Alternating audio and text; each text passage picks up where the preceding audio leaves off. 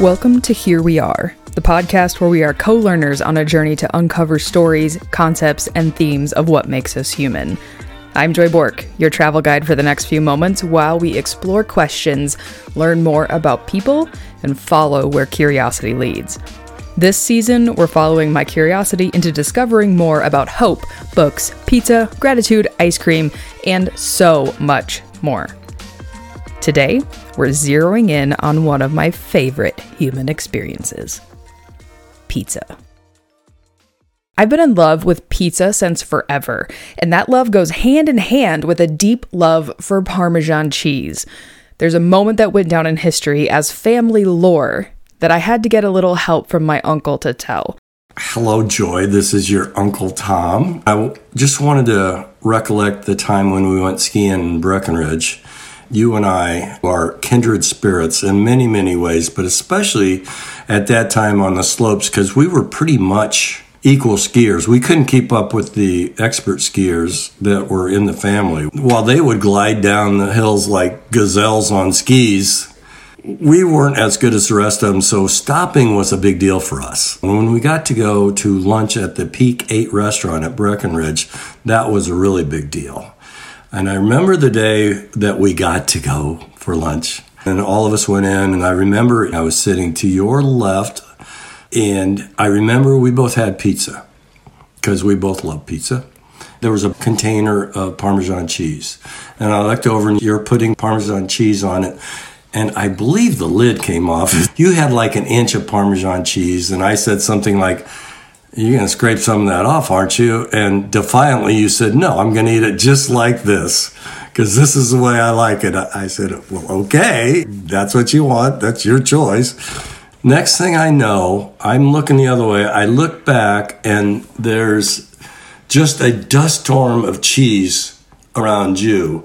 And it appears to me like it's coming out of your nose, it's coming out of your mouth. I don't know, but that was one of the funniest things I've ever seen at the table. And the rest of us laughed till we cried.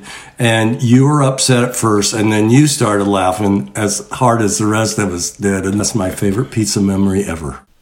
So, there's your practical learning moment of the podcast. Don't exhale out of your nose when eating Parmesan packed pizza. It will end up in your eyeballs, and that hurts. Pizza had its humble beginnings as simple flatbread with toppings. It originated in 6th century BC when Persian soldiers baked cheese and date topped flatbreads on their shields. That is crazy to me. Modern tomato top pizza began showing up in Naples, Italy in the late 18th or early 19th century. In my research, I discovered eight types of pizza that you can get in America, and I'm going to tell you about them real quick. Number 1, Neapolitan. Originated in Naples, Italy. Has fresh toppings like tomatoes, garlic, oregano, mozzarella, and extra virgin olive oil. Takes only 70 to 90 seconds to bake in a 800 to 1000 degree Fahrenheit oven. Number 2, New York Style. A spin off of Neapolitan.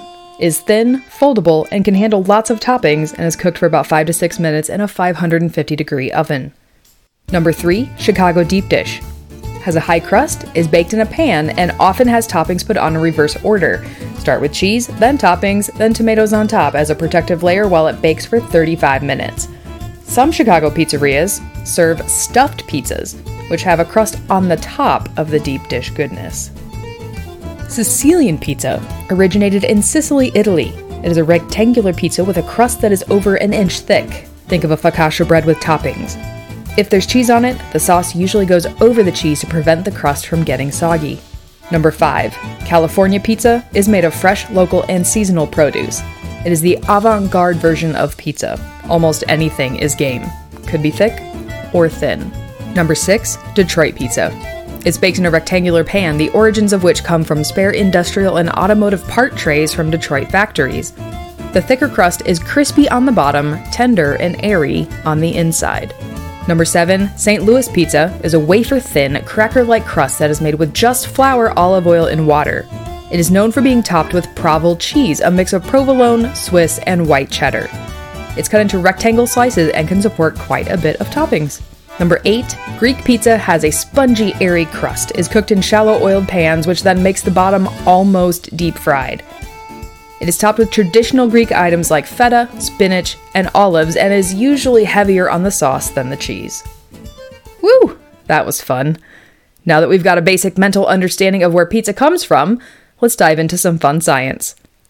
I was able to interview Jeff Miller, an associate professor at Colorado State University in the hospitality management program, and I was a chef for 20, 25 years before I came over to academia. And we dove into the basic science of glutamates and caramelization in order to understand why pizza tastes so good. Glutamates in food have a real interesting effect. What it does is an amazing job of enhancing flavors. And so when these glutamates are developed in, in, the cooking process, they make the food taste more like what the food is. And so when it happens in something like Italian sausage, that's what gives it that big umami burst. Quick side note here this is a whole category of taste dedicated just to the flavor of glutamates. And the same thing, it makes cheese taste cheesier and sausage taste sausagier. When you apply heat to sugar, it caramelizes. And when you do it to things that have that starch and that sugar, we call it caramelization. But even meat has a small amount of sugar in it. And so when meat browns, it's essentially caramelizing too, but it's a little different when you have something that's high protein like meat. And so we call that the Maillard effect. And a lot of that good flavor is because sugars are caramelizing, but it also develops the natural glutamate that's in there well. Yeah, that's why we love browning because it essentially makes that flavor more intense. When food hits around 320 degrees Fahrenheit during the cooking process, the chemical reactions that develop more flavor from the glutamates and propel the Maillard reaction can occur. Even though these are independent of each other, they can happen simultaneously if the food item being heated up has the right amount of and the right kind of sugars and protein to start with. There is so much amazing science behind flavor. I love every single minute of this, and I've only begun to scratch the surface. I am so glad there are people in the world that love to study this. So let's review what we've learned so far. Number one, don't blow out of your nose when eating Parmesan cheese top pizza. Number two, pizza has a long history. Number three, there are lots of varieties of pizza. Number four, flavor magic happens when the baking process activates the glutamates and the Maillard effect comes into play as the pizza elements brown. Wow. One of the things I have discovered that I love to do through doing research for Parks and Rewatch, the other podcast I'm on, is to challenge what the writers of the show of Parks and Recreation have asked the audience to suspend their disbelief about and just accept as normal. Andy Dwyer, one of the show's most endearing but not necessarily book smart characters, says outright in one of the episodes sausage, onion, and peppers, scientifically proven to be the best. Naturally, I had to figure out if this was a valid statement. My research led me far deeper than I anticipated. I read articles, messaged pizza companies, asked questions, and eventually connected with Jeff, who we just heard from, and with Mark Malnati of Chicago's famous Lou Malnati's Pizza, who agreed to an interview. I asked him what he thought about sausage, onion, and peppers being the best. Well, uh, let's face it, a lot of it's just, you know, personal taste and how different flavors land on your tongue. But having said that, I think there's something to to blending the creaminess and the butteriness of mozzarella with the the salty garlicky flavor of sausage that pairs so well most people feel like that's one of the most addictive combinations on earth. I'd say that cheese and sausage is, you know, still the classic. It's still the mainstay of our business. People come because they want to taste sausage that tastes different than anywhere else in the world. No fennel, just a 90% lean pork butt with just a little bit of salt, pepper, and garlic in it. And then have it piled on your pizza. People aren't accustomed to that, and they get it in Chicago and they fall in love with it. So there, I think you could probably prove it scientifically that you combine those two and you eat it today, you're going to want it again tomorrow. Okay, I'm starting to see how they work together well. And I'm salivating. So I'm still super curious. If we wanted to figure out how to actually prove what toppings are the best, how would the science behind this work? I interviewed my food scientist friend Jen, who gave me this super quick version of what it would take to prove what toppings are the best. So, if we were going to scientifically look at a way to quantify pizza toppings to see which one would be a favorite, one way we could do that would be to use a sensory panel and do what we call a paired comparison. You would get a panel of people, typically would need a minimum of about 70. The more people you have participate, the more accurate the numbers would be. But you would start by just tasting a piece of pizza with the topping you want to test on it. And people would rank that on a scale how good they think it tastes overall. They would take into consideration the texture of the pizza, the flavors of all the components together, the smell, the, even the visual of that pizza. They would rank on a one to nine point scale. So from there, specific elements get tested in the same way on the same scale, gathering more specific elemental data. Once these scores are averaged out, scientists can see if there's enough of a difference to be able to say that there is indeed a statistically provable way to say which toppings would win. And don't ask me to get in the statistics because you'll lose me. That's why we have software for that. Wow. I'm still mind blown in how something that is so opinion based has a potential of being quantified and studied. I guess that's the basis of science in so many ways. Personally, I'm not going to run any of these studies in order to prove which toppings are best, but maybe someone will someday. So, the moral of this story it is potentially possible to scientifically prove the best toppings. Now you know. Okay, go ahead and take a deep breath. We're about to go into a potential conflict zone. Pizza, no no toppings. Everyone's got them. Now it's time to share them. Personally, I'm gonna say a hard no to anchovies and any bell peppers. But as they say, you're entitled to your opinion. I found some fascinating threads on Quora all about this and pulled the best of it to share with you. And by the best, I mean the worst. Kiwi. I don't know who would put kiwi on their pizza. It was in Sweden. Chicken noodle soup? Okay. Whale meat, ice cream, escargot, raw eggs, tinned spaghetti? Like Chef Boyardee? I don't know. Mayo as a sauce? Yeah, been there, done that, never subscribing again. Bananas, sushi, and finally shrimp in octopus ink. Like, how? Yes, everyone is subject to their own opinion, but I'm a hard pass on all of these. I asked Mark what his opinion on topping no nos was. Yeah, I mean, how dare you put it on my pizza, maybe? But I, I, I don't think anything's off limit anymore. I was more a purist in my early days and thought that when people started putting tofu and pineapple and kale and all sort of things like that, I thought it was sacrilegious. But I, I pulled out of that and uh, turned around and became more open minded. It's not something we're going to do, but I'm okay if others do it. And and my wife now is a, a big fan of pineapple and black olive and likes that sort of stuff. My friend Alexis sent me a story of a very interesting experience she had with pizza that led to her no no opinions. February 14th, 2006, in Taiyuan, the capital of the Shanxi province of the People's Republic of China where me and some friends lived our first year out of college. It's Valentine's Day, and so what do we do? We find a good antidote for our homesickness. Some good American food. Something to break up the rhythm from our delicious homemade cuisine of Chinese food.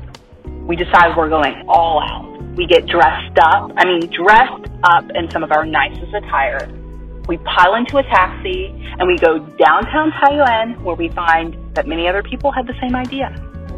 The classic American favorite of Pizza Hut. This was before the day of popularized pizza eateries. So we had good old Pizza Hut. The wait is nearly three hours.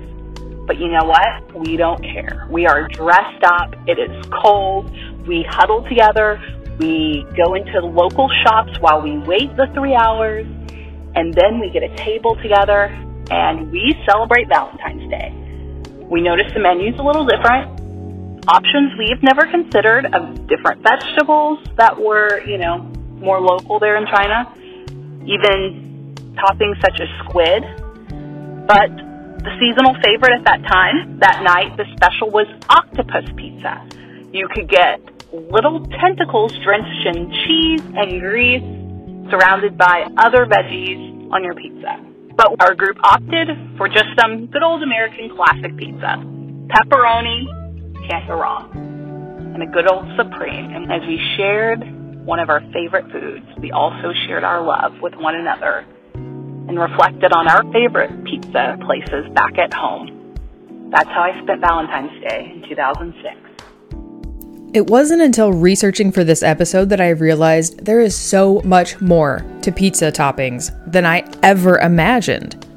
I hesitate to say never, but I'm pretty sure I never want to eat most of the no no toppings mentioned so far in this episode. It's now time to leave the internal cringe of the less desired toppings and move forward into goodness. Here's a fun tale from our storyline. My name is Stephanie, and I'm calling from Elgin, Illinois. For me, there are so many memories that center around that wonderful mix of dough, sauce, cheese, and toppings. One takes me back to elementary school summers at uh, random softball fields around the Chicago suburbs, watching my dad play 16 inch with his coworkers from the Illinois Department of Transportation. I don't remember much of those games, but I do remember going out afterwards to whatever local pizza establishment was close with the team they would order pitchers of beer and pop and several extra large thin crust pizzas cut into squares, of course. My brother and I would get a quarter or two each and get to pick out songs on the jukebox. Our favorite to pick was Elvira by the Oak Ridge Boys. When the pizza came, there was a big rush to see who would get those tiny little corner triangles with the crispy brown edge and the slight bit of sauce and maybe a wisp of crispy brown mozzarella cheese. I remember laughing at the dad jokes, and I remember the dark brown walls and the red vinyl seats that most of those places had. It was much more than just dinner. It was time of community and friendship around that round pizza. Community and friendship and pizza? This sounds like a 100% winning combination in my book. I pulled the Facebook crowd and got some really fun feedback about pizza. Here are a few of the responses. Tim said, what memories do I have that don't contain pizza? Steffi said, There was a time in my life where my mom was on the road every day. So when I came home after school, I was all by myself doing homework and waiting for my dad to come home after a long workday. So we often went to that one pizza place, the best pizza restaurant in town, a real Italian family business. I always ordered a large pizza with mushrooms and ham and extra cheese. So when I eat this pizza today, I still remember that special feeling which I had in that old Italian restaurant and the special time with my dad, and I really miss having those times. During my time as industrial business management assistant, I discovered the pizza Caribbean style with chicken, cheese, spring onion, and lingonberry, and pizza carbonara.